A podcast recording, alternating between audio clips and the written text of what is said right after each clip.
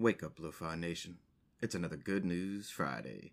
And welcome everyone to the Lo-Fi Poli-Sci Podcast. I'm your host, Michael Pickering. That's right. Lo-Fi is in low fidelity, low quality, in your face, messy as can be global news show. Here we're going to talk about that famous question, what's going on in the world today? It's everyone's favorite day of the week. That's right, it's another Good News Friday. The news, fresh off the press. Source, AP News International. Kenyan all-female wildlife ranger team breaks down barriers. Patrimonialism, the practice of a male dominated society, has long roots in all of human history. Today, let's give some good news from Kenya, as 76 women are park rangers protecting wildlife where only men used to be able to do so. These women are the true heroes of the day. Take the time, lo fi listeners. Read their stories in their words. I can't do justice to the importance of this, but I can say this is an excellent way to start Good News Friday. Next up, Source, BBC News, Business Section. Robots go their own way deep in the ocean. So, this could be good news or bad news, depending on how you feel about artificial intelligence and robots. The story it starts with crews going through water to pick up unexploded bombs, and how robots are safer than sending people to do so. Of course, good news if you can get a robot to do it and save human lives and make the oceans safer. However, the article states that these robots are pretty dumb, so they are looking to put AI, artificial intelligence, in these robots so that they can be more efficient and survey the seabed. Of course, we're not talking about an underwater Terminator story here, but is this how it all starts? Write in, Lo-Fi Nation, and let me know your thoughts. Now, moving forward, because we never move on from anything, but sticking with vehicles that drive themselves. Source, AP News.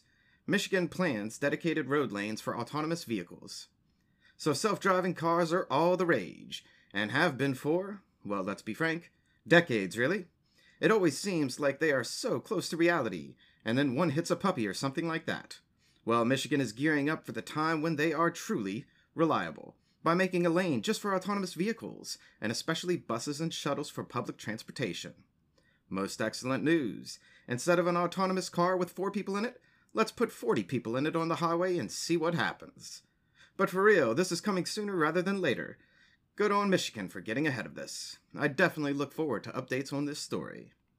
The following story comes from the oddities section of the AP and stays in Michigan. Bald eagle shows air superiority, sends drone into lake. And this is what nature thinks about all our robots and technology. The Department of Environment of Michigan were surveying a lake with their fancy little $950 drone, and this bald eagle wasn't having any of it in its turf. It apparently only took 3.5 seconds for this eagle to tear up that drone. Now, authorities are thinking of new, innovative ways to disguise drones to make them blend in to reduce the chance of attacks, like using different skins.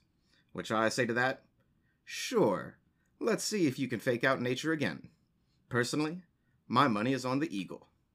And a last piece of news to send you on your way for the day yet another oddities story about nature and birds again.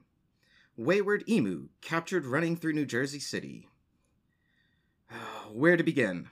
Number one, this emu was not wayward. I believe this majestic bird was simply waltzing along and stretching its legs. Number two, they found it in a neighborhood and stated they weren't sure if it escaped from a farm or was running wild. Personally, I wasn't aware that New Jersey had wild emus, but if they do, quite cool. And finally, number three, why not let the emu be?